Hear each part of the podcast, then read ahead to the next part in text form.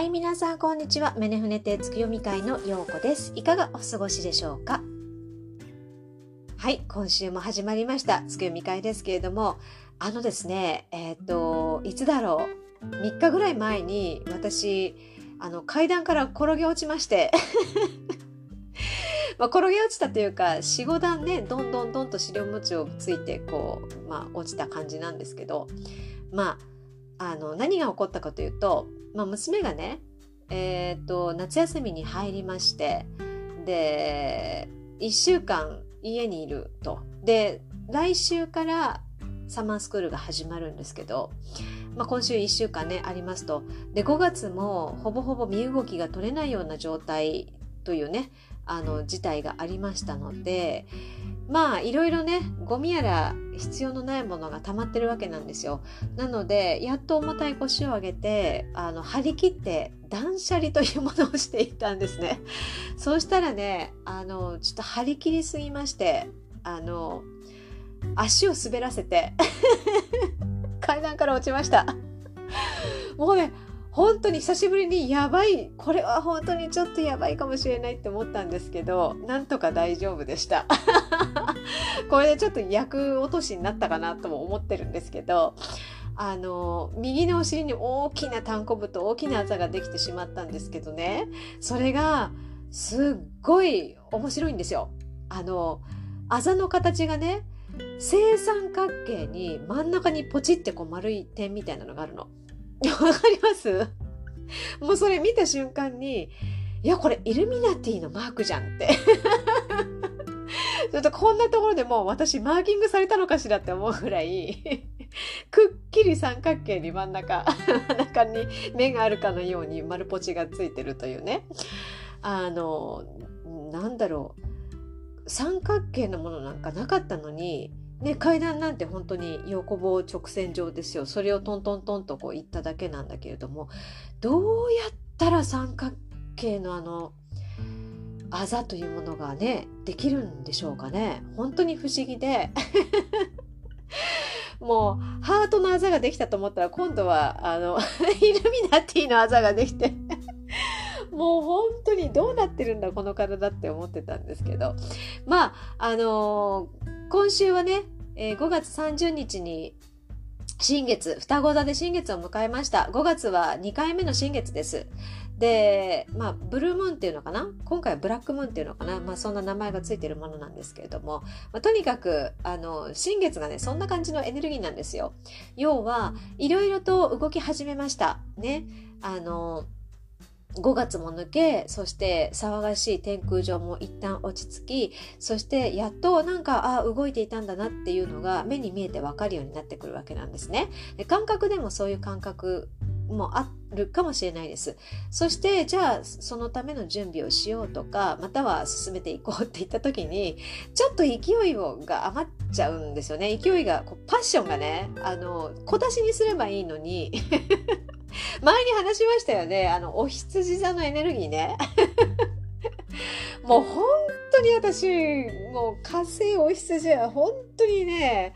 相性合わないんだなって 思ったぐらい、もうそんな感じのエネルギーです。要は進めようと思ったことを勢い余ってまあ、怪我をするっていう感じなんですね。天空上もちょっと、あの、6ハウス、まあ、5ハウスに入ってるんですけど、ほぼほぼ6ハウスに近いので、6ハウスで私は見てしまいますけれども、6ハウスっていうのは、まあ、いわゆる、えーまあ、健康、自分の健康面に対してのね、えっ、ー、と、ことも言ってるんですよ。なので、えっ、ー、と、いろいろ始まって勢いよく進みますけれども、体は大切にしましょうねっていうね、メッセージは来ていたんですね。で、私は、その、病気になるとか、風邪をひくとか、そういったことはもうすでに抜けていると思ったので、まあまあ、あの、早めに来ていたかなと思いましたけれども、まさか、あの 外科的にね外科的に来るとは思いませんでした。なので、まあ、こんな感じで来ることもあるみたいなので、皆様も、あの、怪我、それから、あの、事故に お気をつけください。ということで、えー、今日のね、つくよみ会の話をしていこうかなっていうふうに思うんですけれども、まあ、あのー、でしょうね、こう、生きる喜びとかね、その、生活をしていく中での情熱というものを探すたびに出向してきていると思いますが、あのー、まあそこでねやっとあの今回自分にねあの天体がね全部ねあの下半分に集まってるんですよ。でこの下半分に集まってるっていうことは、えーと、社会や世界というのではなくて自分に向き合いましょうということなんですけれどもまああの簡単に言うと、えー、本当はね何て言うのかな自分が主役であるっていうことを思い出してほしいという感じのメッセージなんですよね。なので、えっ、ー、と、まあ、時間とお金も自分に使ってくださいよっていう感じですよね。で、まあ、とはいうものの、いつ、えー、水星が逆行がしているので、ちょっと引き続き、その、時間の使い方とかお金の使い方っていうのもダブルチェックっていうものが必要になってくるんですけれども、まあ、なんていうのかな。今までもしかしたらその行為で使っていた時間とかそのお金っていうものをもしかしたらそれは必要なかったんじゃないかなっていうのを気がつかせてくれる感じなんですね。でまあ火星と木星っていうのはねお羊座でこう重なっているんですけれどもこれコンジャクションっていうんですけれどもまあ本当の豊かさ幸せに向かってどんどん進んでいきましょうっていう感じなんですよ。でも先ほど言いましたようにあの確実にね夢実現に向かってこう動いてきてるわけなんですよね。なんだけれどもその体にだけはその気をつけてくださいっていうことなんです。要はね気持ちだけ前に行ってしまって体を置いてきぼりにしないでくださいっていうことを伝えてきてるわけなんですね。で、えっ、ー、と今までというのはあの自分が我慢することで回っていた世界だったと思うんです。そういう世界にいたんだと思うんだけどね。心当たりあると思うんですけどそれが結局そうではなくて本当は自分がね主役であるということを思い出してそして自分のために時間とお金を使ってくださいっていうことなんです。なので誰かのために犠牲になったり我慢する必要はもうないんですよっていうこと。ただしそれはやっぱりその大人な対応でねえーと、していかなければいけないわけであってその何て言うのかなあのこれは必要ないって思ったからと思っていきなりバサッと切ったりとかそういうことではなくてここまではできるけどもここから先はあの自分でやってねとかあとは何か予定が入っても私は実はあのそっちではなくてもう一つの予定の方が行きたかったんだって言えばその気持ちに従ってあの行ってもいいんだよっていうことなんです。で相手のねあの行けなかった方にはあごめんなさいねっていうふうに一言添えておけばいいだけの話であの両方に行こうとしてじゃあ半分こっちの方 A の方に行って半分 B の方に行ってとかそういうことをしなくてもいいと。それから直感っていうものに従ってください。あの、うん、ちょっとこの誰が来るのって言った時にこの仲間たちってどうなのっていうのであればそれは行かない方がいいです。あの周波数が違うからね。あのしかも行って確認するとかそういう土の時代のようなことはしなくてもいいわけなんですね。今までそれ散々やってきてどういったその周波数っていうものが自分に合ってるのかまたはどういう方向性に行きたいかによって、えーとまあ、そのね周波数が悪いというわけではないんだけれども、えーと自分の向かってる方向とその人たちの向かってる方向が違うわけなのでわざわざあの何て言うのかなえー、そこに合わせていかなくてもいいっていうことなんですよ。それこそあのでもこう頼まれたからっていう感じで言ったりだとかあとはやっぱりせっかくあの誘ってくれたので顔だけでもっていうことであればあのそれはやっぱり我慢してるのと一緒なんですよね。だから後々にやはりこう文句が出てくる。あのそこでやってることっていうのがあの自分には合わなかったって言ってやっぱり行かなければよかった。または行ってもちょっとねあの楽しめなかったっていうことになるので一番重要なのはそこに行っても自分も楽しめるかっていうことが一番重要なんですね。なのでその何て言うのかな。こう何かのそのことに対して執着をするためにそこに行くのであれば行かない方が本当はいいということです。まあ、それがねお月様からのメッセージなんですね。えっ、ー、とまあ幸せっていうのはね人それぞれ違うと思います豊かさっていうのもどういったものが豊かさっていうのは人それぞれ違うんだけれどもでも自分にとっての幸せとか自分にとっての豊かさっていうのはあのを選択していきたいんですっていう気持ちが自然になっていくと思うんですね。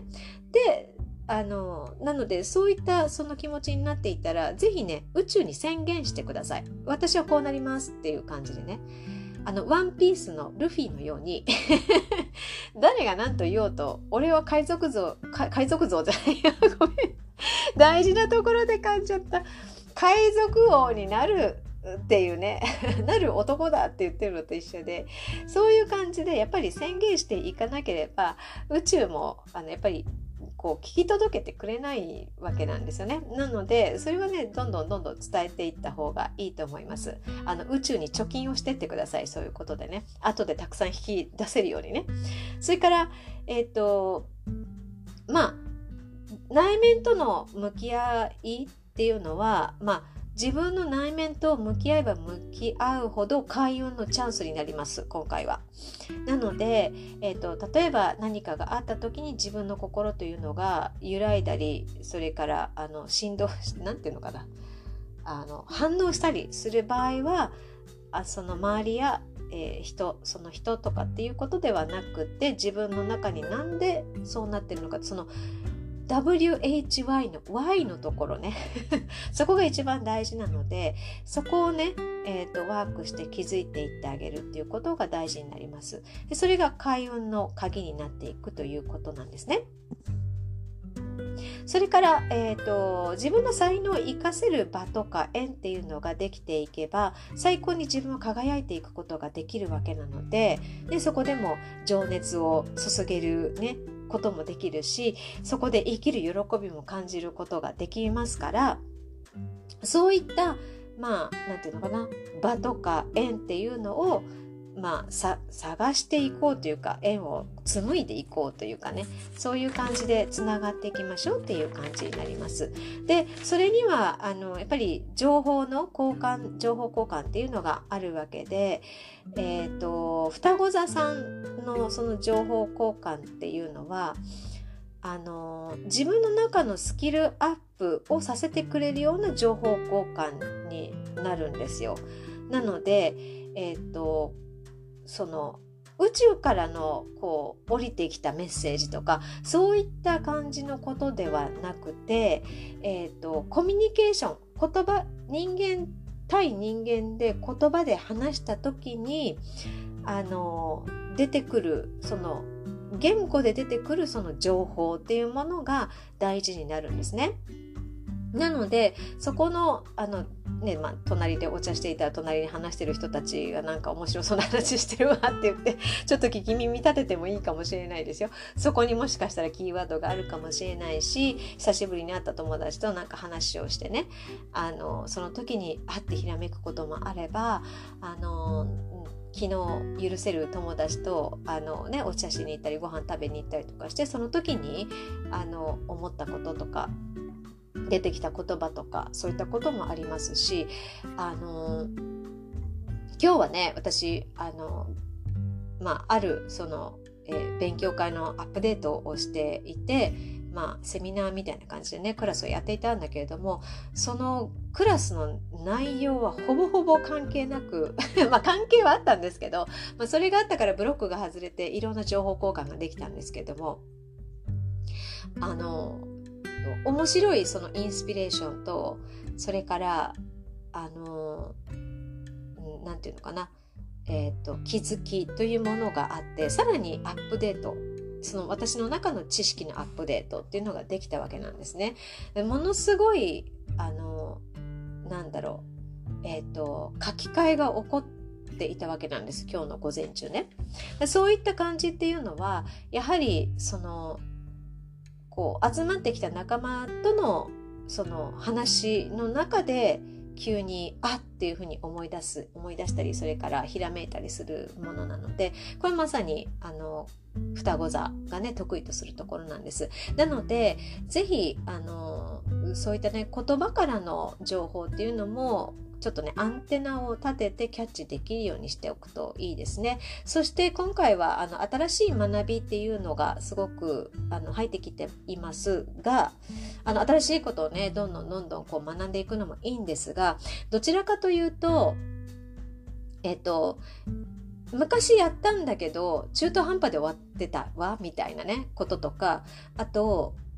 えー、っとなんだっけ初級までやったけれども次の方次の段階行ってないわ途中で終わってるわとかうんそうね。そういったものをあの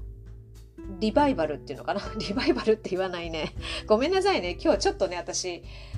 あの午前中それから午後もそうだったんですけどあのすごかったんですよ。あのアップデートが。でも本当にのぼせてしまって頭がぼーっとして今日ちょっとあまり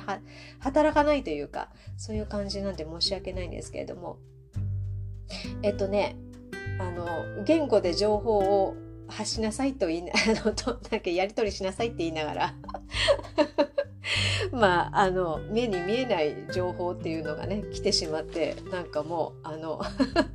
入れ食い状態だったんでちょっと大変だったんですけど。あのまあそれちょっと置いときましてえっ、ー、と何の話してたっけ？そうそうそうそうあのだから新しい学びをするのもいいんだけれどもあそういえばあれちょっと中途半端に終わってるなっていうものを始めた方がいいですねそっちの方があのこううまくこう流れに乗れる感じになりますと。それから、えー、がっつりね勉強勉強じゃなくてもいいです。本当はあのこうアップデートして知識もこうアップデートさせていくので変わっていくっていうねその情報がどんどんどんどん変わっていく。例えばえっ、ー、と例えばですね、えっ、と、ビタミン C というものがあったらそのビタミン C というのはあの体にいいんですよっていうところからどんどんアップデートされていきますよね。科学が発展してるのでね。年々追うごとにこれはいいですよあれはいいですよこれはどういうことにいいですよあれはどういうことにいいですよとかそういうことがありますよね、えー、ビタミン C はあまりいい例ではなかったですね、えー、どうしようかな。大豆のイソフラボン。イソフラボンは女性ホルモンを整えるのすごくいいので豆腐とかねあの豆乳とかそれからあのサプリアメリカなんかは合理的なサプリメントが出たりしていてこれを飲むといいですよっていう感じでねあの流行りましたけれども何年かしてからはあの40歳以上でないとあのこのこれ以上はその規定のねあの量があるんですけどそれ以上は取ってはいけないっていうねあのことが分かったっていう感じでやっぱり年々アップデートされていくわけなんですね。でそれと同じように私たちの知識というものも変わっていくのであの、まあ、しっかりしたその学びっていうのができればいいんですけど、でも、あの、別に趣味レベルでもいいんですよ。あの体験会とかがあればそれでもいいしなんかあのセミナー誘われて面白そうだからじゃあちょこっと聞きに行くだけでも行ってみようかなぐらいでもいいみたいです。あとはあのこの件についてちょっとわからないな自分でいろいろ調べてくるわからないなっていう場合はそれに詳しいあの方に話を聞きに行くっていうことでもいいみたいなんですよね。はい。ピンピンってきたけど。あそう。なので、えっ、ー、と、うん、なんだろう。えー、まあ、そういうことだよっていうね、今のピンピンはそうだと思ってください。まあ、そんな感じで、えっ、ー、と、まあ、その、自分がね中心で、えー、世界を動かしていく。その世界を動かしていくっていうのは自分の世界を動かしていくっていう自分が主役なんだよっていうことにこう何て言うのかな。つながるようなメッセージとそれからアップデートをしていくっていうことね。それは昔からのアップデート。またはちょこっとしたその補足として自分の中で、えーと、とアップデートしていけるようなものがえー、っとできればいいなっていう感じのエネルギーです。これがね2週間ぐらい続くのでまああの焦ることはないんですけれどもあのとにかくあの火火のねエネルギーが 強いので、えー体に気をつけてそしてあの進めることを進めていってみてください自分のできるところできる範囲でいいと思いますあのこれを言われたからこれを聞いたから大きいことをしないといけないというわけではないです。とにかくできるところからあのやってみてください。はい。ということでですねえっ、ー、とまあ流れも良くなってきてるのであの今回もちょっと新月なんでねそれからあの動き始めてるんだけれどもあのこういい感じで進んできてはいるんだけれどもちょっとやっぱり少しこうアドバイスみたいなねもっとこう波に乗れるようにするためにはアドバイスっていうのも聞きたいなって思ってる方が多いみたいなんですよ。なので、えーと、カード引いてみます。また。なので、えーと、123択で 123でねえーと、ちょっとピンときた数字というのを覚えておいて、えー、もう一つあの私アップしますので別撮りでアップしますのでそちらの方を聞いてみてください。でカードの方はインスタグラムの方に載せておきますのでえ、ー、とそちらの方を見て、もし見たければ確認してくださいということで、え、ー、と、今回のつく読みの回、これでおしまいになります。お聴きくださりありがとうございました。また、え、ー、と、来週お会いしましょう。じゃあね、バイバイ。